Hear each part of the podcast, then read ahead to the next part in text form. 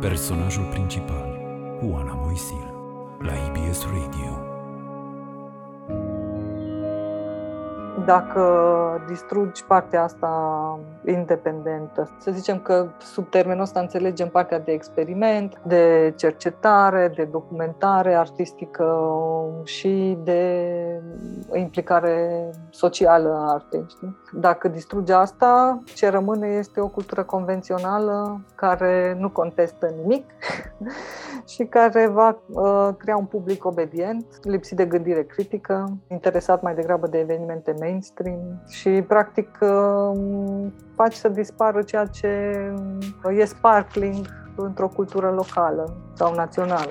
De asta e important ca ei să existe, că lucrurile interesante nu o să vină niciodată din mainstream, o să vină din locurile alternative, unde oamenii sunt liberi și nu sunt constrânși să se comporte obedient, în primul rând.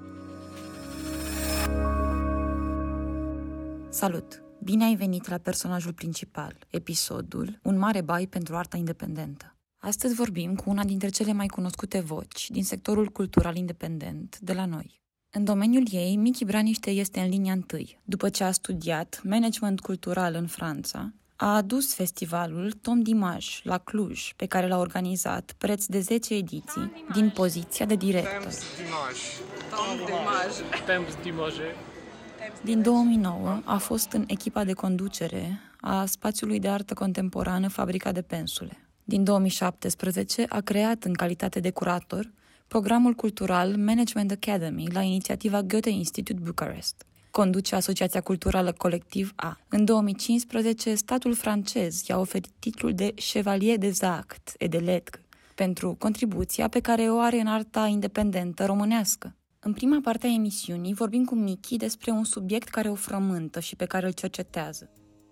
Cum se schimbă scena culturală independentă clujană, mai precis, cum suferă din cauza mai multor factori, printre care dezvoltarea urbană, care aduce creșterea prețurilor chiriilor sau strâmtorarea bugetelor pentru artiști. Începem să adresăm acest mare bai, așa cum îl numește Michi Braniște, cu o temă recentă, respectiv modificarea propusă ordonanței guvernamentale 51 pe 1998, adică ordonanța care constituie cadrul legal general pentru finanțările nerambursabile de proiecte și acțiuni culturale din bugetele locale și naționale. Și ca să lămurim un acronim pe care o să-l auzim de mai multe ori în prima parte a discuției, AFCN înseamnă Administrația Fondului Cultural Național. Acum vă invit să o ascultăm pe Michi Braniște, care ne explică de ce unele din modificările propuse ar putea însemna moartea sectorului cultural independent și să ne pună aceste probleme într-un context mai larg se fac niște modificări acum la Ordonanța 51. Una dintre ele este că nu sunt eligibile cheltuielile cu chiria și alta că, în urma rezultatelor, doar un singur contract per entitate poate să fie semnat. Asta înseamnă că orice asociație sau SRL, chiar dacă aplică cu trei proiecte și are notă de trecere, cum ar veni, nu poate să semneze decât un singur contract. Și, practic, e moartea sectorului, dacă poți să... Există o scrisoare făcută către minister în care sunt uh, subliniate și aspectele bune pe care le propune noua variantă de ordonanță, dar și lucrurile astea. Și până acum exista un număr limitat de contracte pe care le puteau semna entitățile? Sau... Păi puteai să aplici cu trei proiecte maxim pe sesiune și erau două sesiuni pe an. Nu câștigai șase, câștigai poate patru și așa reușeai să-ți faci un uh, ciclu de viață al organizației. Că sunt foarte multe cheltuieli între proiecte, știi? Și cum Sau... spuneai, înainte să pornim înregistrarea, FCN este o sursă esențială de... Eu prima sursă din România, din cauza că evaluarea este totuși transparentă cât de cât față de alte surse, nici nu se compară, e cea mai uh, bună variantă de finanțator care se bazează pe expertiza unor evaluatori, nu pe feeling-ul personal al cuiva, știi? Și datorită lor s-a dezvoltat scena independentă. Modificările astea chiar uh, o să fie drastice dacă rămân așa nu uh, se stă doar într-o singură instituție, dar uh, aceasta este accesibilă la nivel național. Pentru că mai sunt și primării din țară care oferă finanțări, doar că oferă finanțările după o lege care nu face apel la evaluatori uh, obiectivi și de asta zic că accesul era mai uh, corect, să spunem în felul ăsta, la fondurile AFCN decât la alte tipuri de finanțări locale. De obicei sunt consilieri locali care stabilesc uh, lista de proiecte câștigătoare. Și dacă au auzit de tine, ai noroc, dacă nu, asta este. Știi? Deci depinde cumva de cât de largă este și cunoașterea acestor consilieri a câmpului cultural și de sigur că cei de care se aude mai des în presă sau cei care fac evenimente mari au șanse mai mari decât cei care uh, lucrează în alte moduri decât uh, super mainstream. Deci AFCN-ul este sursa principală și care ar trebui să conlucreze cu alte fonduri care să asigure cheltuielile structurale ale unui spațiu sau ale unei echipe. Nu poți să um, ai uh, o echipă artistică și de management diferită de la proiect la altul. Adică tu nu ai cum să construiești în felul ăsta nimica.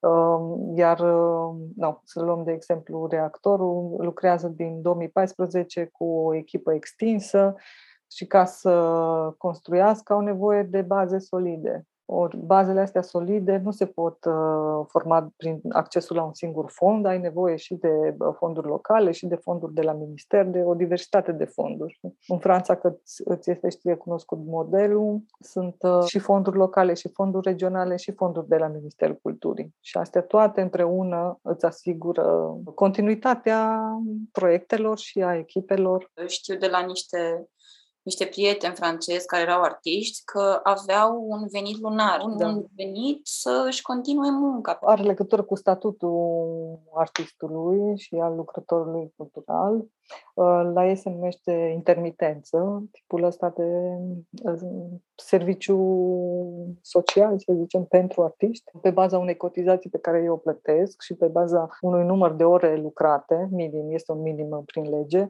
pot să obțină acest salariu de care zici pentru perioadele în care nu au reprezentații. Și nu, e un sistem care funcționează din anii 30, mai întâi a fost în zona de cinema și după a fost preluat și în zona de artele spectacol spectacolului. E util atât pentru zona artistică cât și zona tehnică.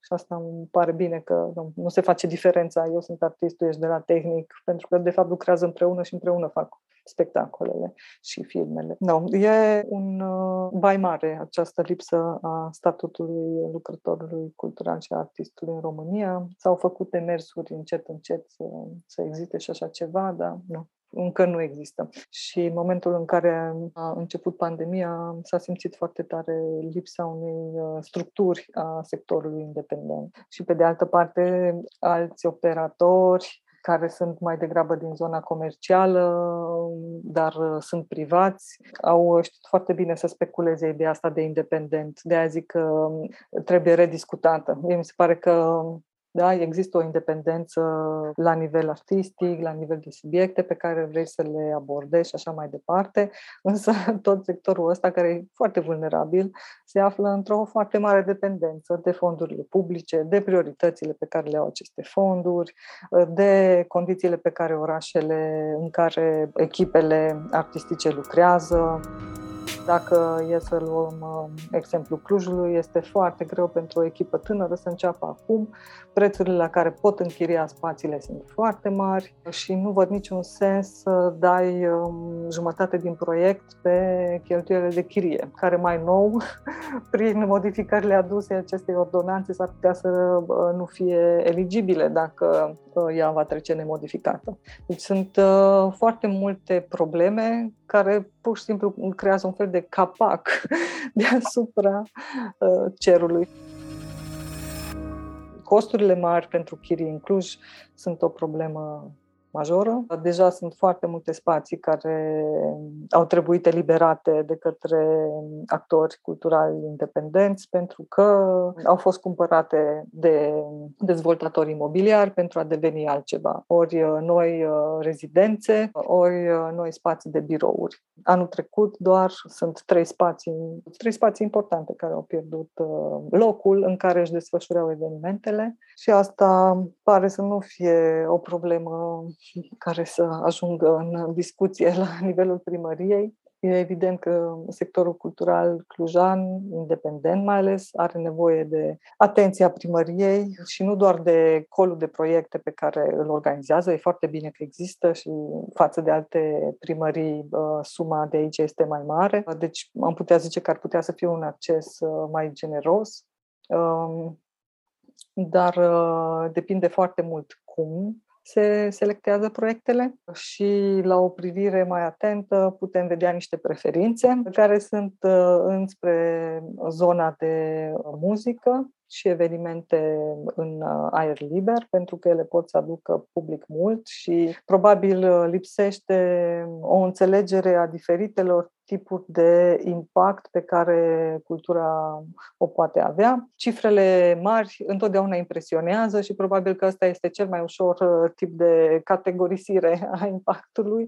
Dacă rămânem doar în zona asta, nu facem altceva decât să susținem mai degrabă proiecte comerciale. Ori uh, și zona asta comercială este una dintr-un uh, ecosistem mult mai larg. Și în momentul de față, uh, la Cluj putem vorbi despre un dezechilibru major în ecosistemul cultural, pentru că un ciclu, un ciclu cultural se bazează pe patru dimensiuni creație sau producție, diseminare sau prezentare, recepție sau consum, reflexie și educație, iar uh, spațiile independente din Cluj chiar uh, țineau cont de tot acest ciclu și pentru că au o activitate întinsă pe durata unui întreg an și nu este doar un eveniment tip pop-up festival, avem 5 zile, 10 zile și apoi uh, între nu mai este nimic. Și în momentul de față, inclusiv finanțele locale sprijină mai degrabă evenimentele de tip festival sau oricum uh, evenimente care se axează mai mult pe diseminare și consum,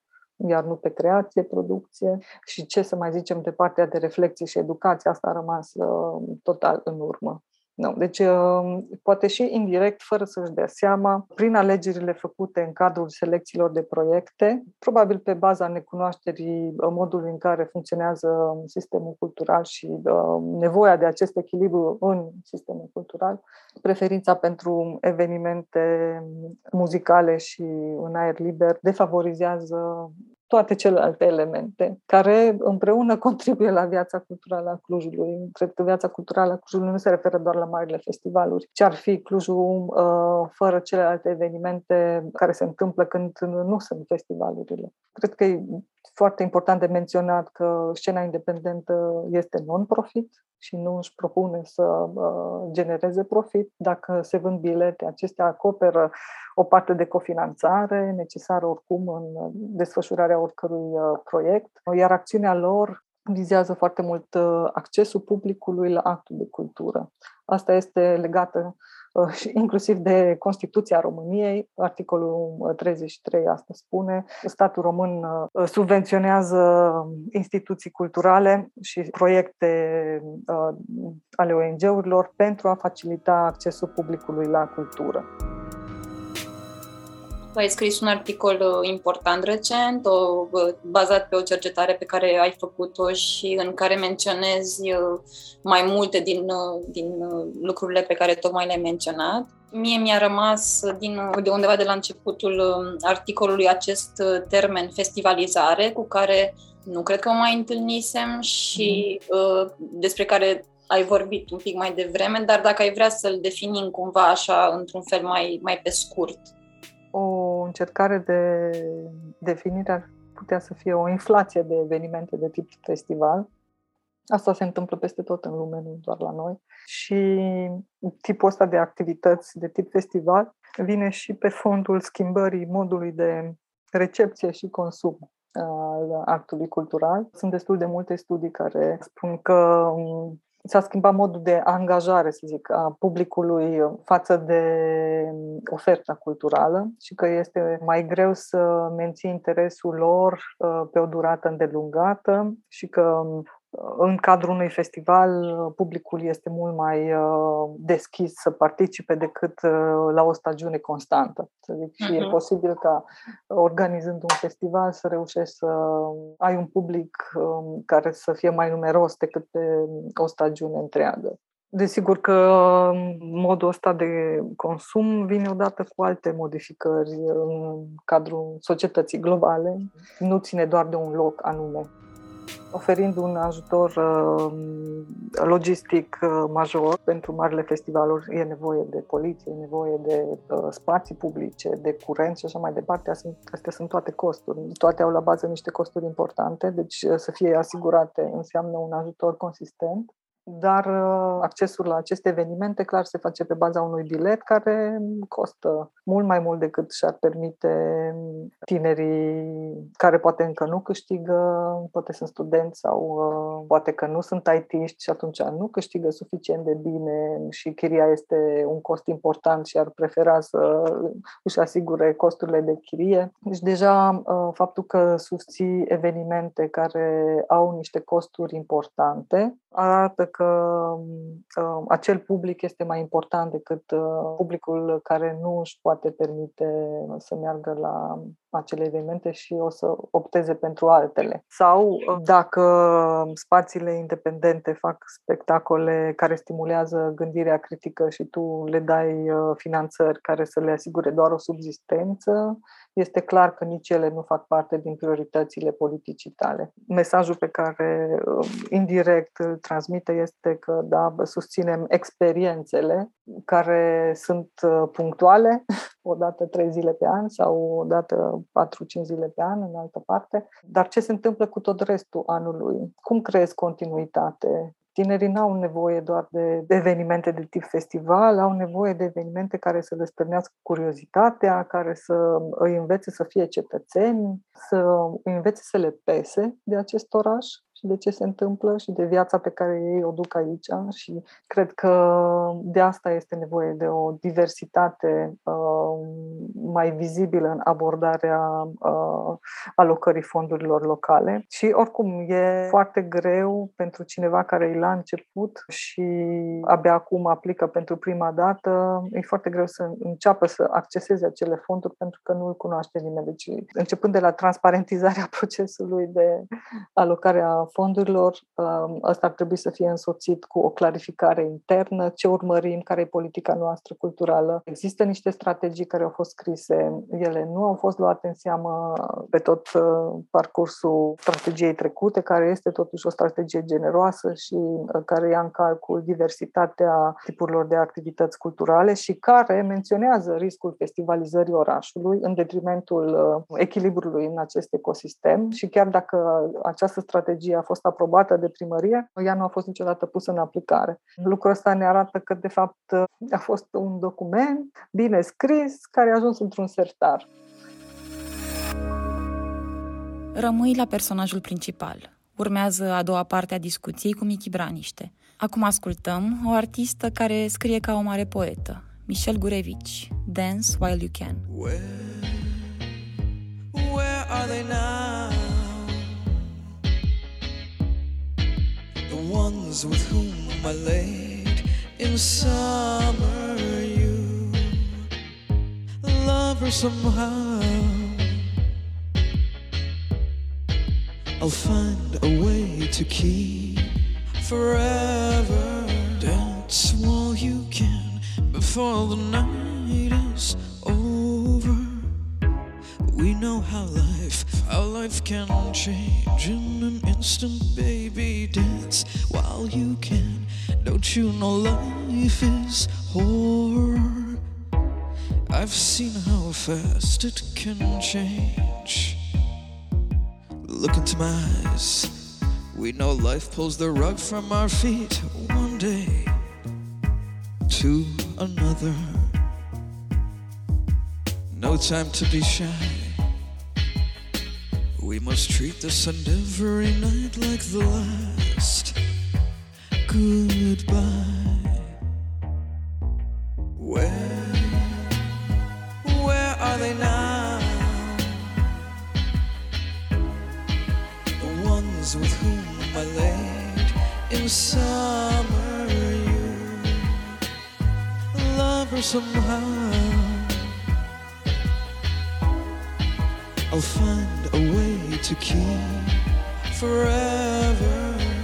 that we took just a decade ago. Oh my god, half those people are dead or almost dead.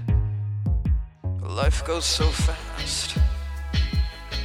Yes, of course, but no one really believes it until they get there. For all the people laying in hospital beds, for our mothers suffering somewhere, so many living in hell who would kill for a night like this. Dance while you can before the night is over. We know how life, how life can change in an instant, baby. Dance while you can. Don't you know life is horror? I've seen how fast it can change. Where are they now? The ones with whom I laid in summer, you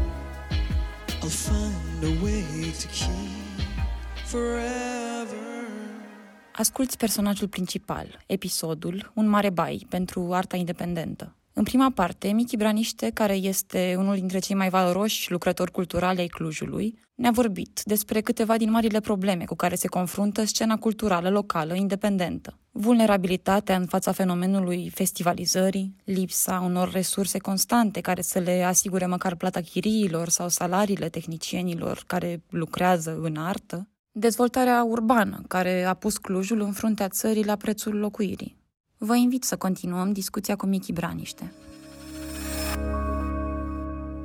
Într-un interviu ai spus că un manager cultural trebuie să știe să privească în jurul lui, adică să aibă o atenție deosebită la contextul social, economic, politic, ecologic, mai nou sanitar. Și de aici, dacă dorești să, să continui tu, să, să continuăm un pic uh-huh. ideea aceea pe care am descoperit-o și care mi-a plăcut cu cum sună. Păi, uh, un manager care știe doar să acceseze niște resurse, dar uh, care nu le pune într-un context, e cam sărac, să zic așa, din punct de vedere al ideilor. Ca să ai o propunere care chiar vine în întâmpinarea nevoilor publicului și a, a artiștilor, trebuie să înțelegi contextul în care ei lucrează și se întâlnesc.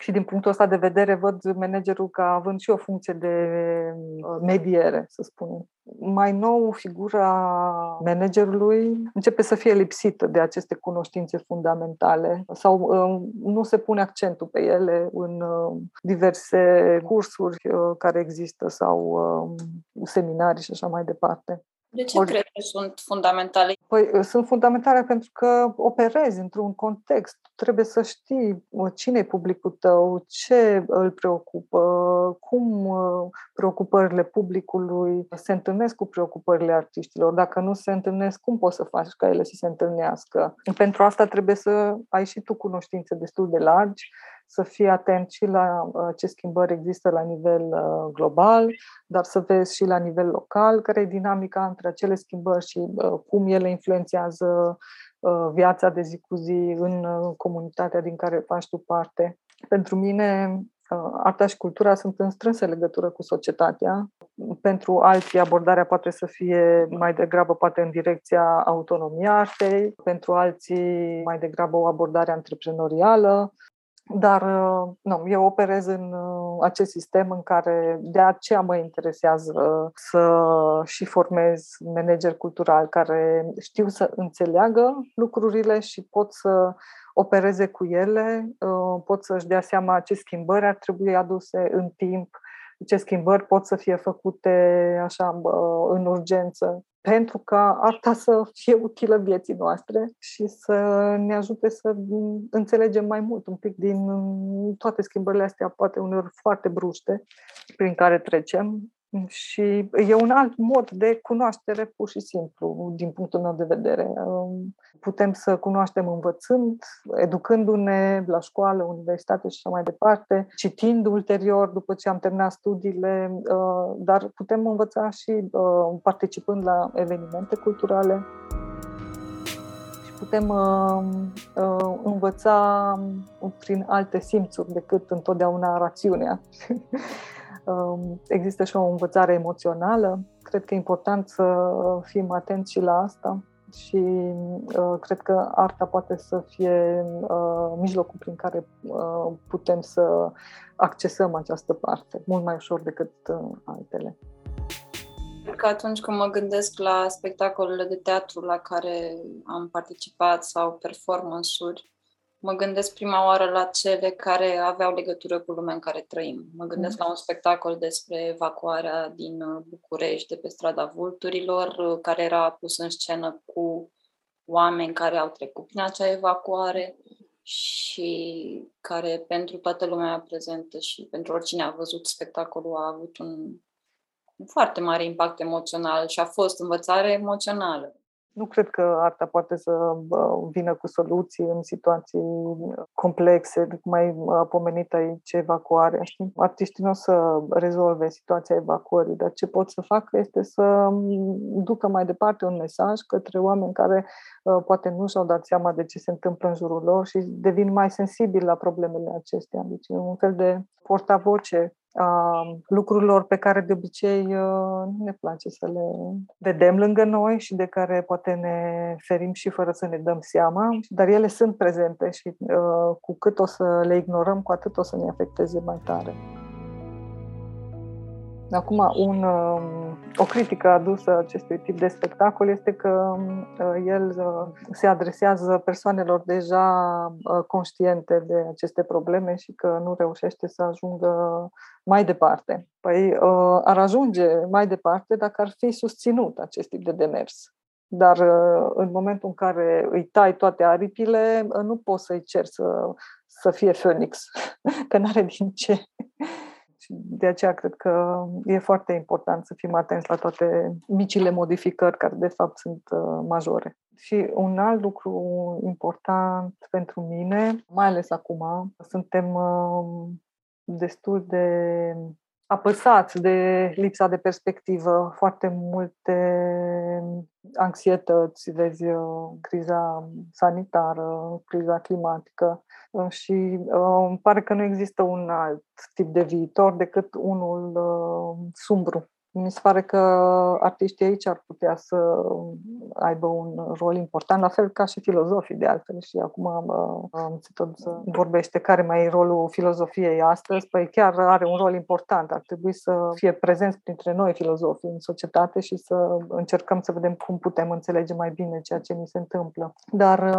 ce vreau să zic este că în artă îți poți permite să crezi alte lumi și prin urmare să reușești să ieși dintr-un imaginar imaginar care este insinuat cumva în gândurile noastre prin ceea ce vedem la televizor, ceea ce citim. Deja în bula mea de Facebook uh, începe să fie groaznic să zic că uh, primesc doar aceleași tipuri de informații și ca să ieși din ele chiar trebuie să faci un efort și să te duci să cauți alte surse. Și uh, îmi dau seama că e mare nevoie să fim în proximitatea persoanelor care fac un efort să își imagineze uh, lucrurile altfel. De aceea e important să lași loc pentru alternativă. să zic, uh, uh, un mesaj receptat de o masă va fi cel dominat, să zic, dominant. Um, dar e foarte important să vedem și ce, ce alte lucruri ne putem imagina în afara mesajului dominant. Suntem tributari unui imaginar în care nu ne ajută, de fapt. Și avem nevoie să ne resetăm imaginația. Ori aici arta și cultura pot să fie uh, niște instrumente grozave. Cine sper să să citească acest articol, că ai muncit mult la el, este evident că ai muncit mult la el. Ofensiva orașului creativ. Articolul e scris din perspectiva unui uh, actor cultural independent care uh, resimte un asalt uh, al uh, uh, gentrificării în oraș, al festivalizării și al antreprenorializării, lucruri care fac foarte dificilă viața um, organizațiilor culturale care au un alt tip de discurs și care își doresc să uh, stimuleze, ce spuneam înainte, gândirea critică a spectatorului și care operează ținând cont de echilibru din ecosistemul cultural. Ori uh, cele trei probleme toate deodată ajung să creeze chiar o ofensivă, aș zice, asupra acestui sector, poate că fără, fără intenție, dar asta, asta este rezultatul. Dacă până la pandemie uh, deja era complicat, odată cu pandemia lucrurile au devenit și mai precare și pe ce te puteai baza înainte, respectiv că ai un număr de uh, spectatori care vin la spectacole, a fost redus direct la 30% din capacitatea sălii. Asta pentru săli mici este ucigător cred că ar fi trebuit să existe o intervenție minimală, măcar din uh, partea autorităților locale, să ia în considerare dificultățile legate de spațiile pe care, de întreținerea spațiilor pe care uh, le au aceste entități și să existe, așa cum la București a fost posibil, un ajutor pentru chirie, un ajutor pentru... Acum au crescut facturile, nici nu vreau să știu ce facturi, ce sume o să fie. Este clar că vorbim de un cumul de crize care, dacă uh, nu sunt uh, corect înțelese de autorități, va duce în curând la disoluția unui sector întreg. Sector care aduce uh, acel vibe care face ca orașul să aibă o sclipire. Doar că în urma festivalizării, în urma accentului foarte mare pus pe antreprenoriat în toate formele lui, inclusiv cultural, mm, vibe-ul acesta este înlocuit, de fapt, de niște nevoi care reprezintă nevoile unei noi clase sociale. Aici am putea să o numim clasa creativă. E vorba de persoane care lucrează mai degrabă în mediul IT, Uh, și uh, secundar artiștii. Deci cumva asta este publicul pe care îl țintesc autoritățile, publicul, mă rog, cetățenii. Iar uh, ceilalți cetățeni care nu se încadrează în acest concept și stil de viață creativ, să-l numim, și antreprenorial, nu sunt o prioritate. Și asta înseamnă că rămân în urmă mulți oameni care, de fapt, fac posibilă viața celorlalți. Și schimbările aduse um, în zona de urbanism, prin care se dislocă locuitori ai zonelor semicentrale, cum e strada Traian, de exemplu, sunt uh, și ele mărturie a faptului că aceste persoane care stau acolo și poate au moștenit, nu sunt la fel de importante ca și dezvoltatorii care vor face noi clădiri pentru cine își va permite să cumpere acele locuințe sau să închirieze birouri. Este foarte evident această preferință. Și deși uh, administrația prin domnul primar Emil Boc spune că nu rămâne nimeni în urmă, sunt foarte mulți oameni rămași în urmă. Îmi pare rău că trebuie mereu și mereu să spunem lucrul ăsta, dar asta este adevărul. Prioritizarea unei clase se face în detrimentul altor clase sociale. Care este speranța ta pentru viitorul foarte apropiat? Speranța nu se poate materializa decât dacă primăria acceptă critica și dacă este deschisă să uh, rezolve problemele adevărate, nu imaginea orașului. Pentru că, de fapt, uh, prin multe lucruri pe care le-a făcut, a rezolvat mai degrabă imaginea și nu problemele reale. Pe lângă PR dorim să vedem și rezultate reale în care și oamenii care, despre care ziceam sunt incluși și se simt uh, bine în orașul lor. Orașul e al tuturor, nu este al unei clase dominante. Asta ar trebui să, poate de aici ar trebui să înceapă speranța, dacă... și probabil cât mai mulți oameni conștienți de lucrurile astea vor putea să ceară mai multă atenție asupra lor. Trebuie cumva subvenționate spațiile culturale. Nu poate să vină un proprietar să ceară 12 euro pentru un spațiu cultural care e mic ca și suprafață pentru că se află în proximitatea de office care cere 12 euro pe metru pătrat. Nu poți să ceri aceeași sumă. Adică, de fapt, vorbim despre o piață imobiliară nereglementată și ce rol poate să aibă statul este tocmai să reglementeze aceste lucruri. În răspuns conectat și cu speranța, da, dacă autoritățile și-ar asuma un rol de reglementator, ar putea să existe mai multă dreptate, justiție în acest oraș. Știu că tu ai făcut uh, filozofie și deja ai menționat cât de important ar fi să avem uh, filozofi printre noi, în, uh, mai ales în perioadele astea. Și sunt curioasă ce, ce crezi că, ce crezi, ce simți că ai luat cu tine din filozofie în munca pe care o faci acum?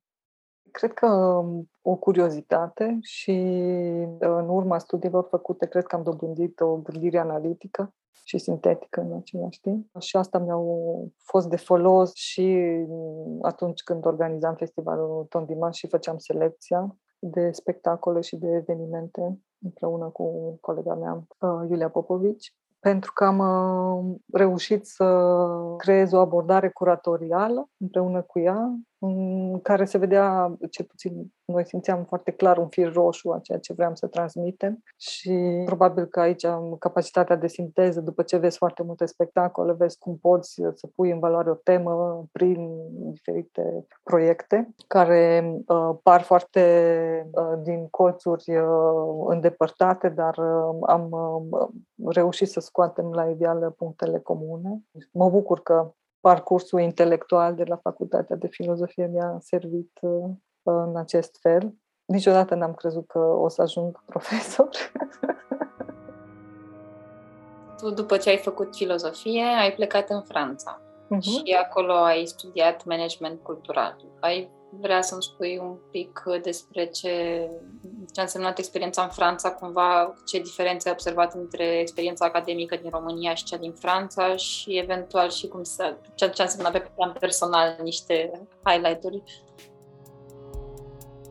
un lucru care îmi vine din prima este că în Franța am fost foarte mult încurajați să avem uh, propriile idei și să ne exprimăm uh, prin cuvintele proprii. Am, am fost timorată la început pentru că nu era propriul sistemului nostru de învățământ. Cred că, no, deși mă duceam la Biblioteca Centrală Universitară în mod curent în Cluj, în proximitatea bibliotecilor din Franța am uh, dezvoltat uh, o dorință de a citi și mai mult și de a fi la curent cu diverse lucruri, no, de a fi un student serios. Cum a fost viața ta acolo? Te-ai acomodat repede? Ai, Ui, am avut două etape. Cum a fost? A fost și greu, a fost și bine. Greu pentru că atunci când am plecat la master n-am avut bursă și a trebuit să lucrez și era greu să îți găsești de lucru. No, am reușit prin multe eforturi să plătesc o chirie care nu era mică. Ce dar fel am... de joburi ai găsit așa la da, păi curățenie și babysitting, cam astea erau și, și pe astea le-am găsit uh, după o perioadă destul de lungă de căutări. Um, norocul meu este că um, acolo am întâlnit uh, trei persoane minunate, tot uh, studenți veniți din România, cu care am împărțit foarte multe lucruri, inclusiv de la detergent, ca să facem, să ne spălăm hainele, la mâncarea de zi cu zi și timpul liber, desigur. M-au primit în casa lor. E important sentimentul da, de da. solidaritate da. când, ești, când ești plecat. Așa Și apoi te-ai întors în, în Cluj? În România, dar am ales alt oraș, am ales București, pentru că în 2000 2005, când m-am întors. Clujul era un oraș destul de închis încă și pentru a găsi uh, un loc de muncă în domeniul cultural era aproape imposibil, cam tot ce exista era luat. Iar uh, la București mi s-a părut că sunt mult mai multe oportunități. Uh, cât am fost studentă la uh, Lyon, am uh, realizat un stagiu la uh, Bienala Dansului și acolo au venit invitați din România. M-am întâlnit cu Gabriela Tudor, care este un manager um, cunoscut în România. Um, ea a fost uh, și directoarea de la ProHelveția din București și, din păcate, a murit între timp. Există o fundație, Fundația Gabriela Tudor, condusă de Cosmin Manolescu, care îi poartă numele. Și ea m-a încurajat foarte mult să vin la București și să, să-i spun ce planuri am și să vedem um, ce putem face împreună. Deci, cumva, încrederea Gabrielei a fost foarte importantă pentru debutul meu profesional.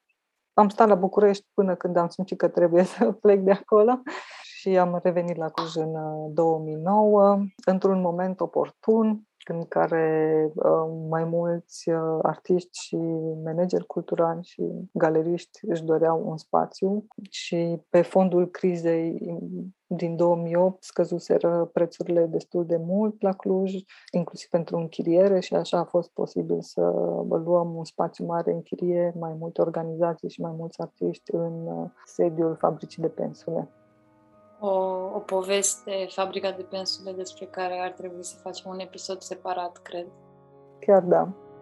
Aici se încheie personajul principal. Invitata mea a fost Michi Braniște. Eu sunt Oana Moisil și ne auzim săptămâna viitoare.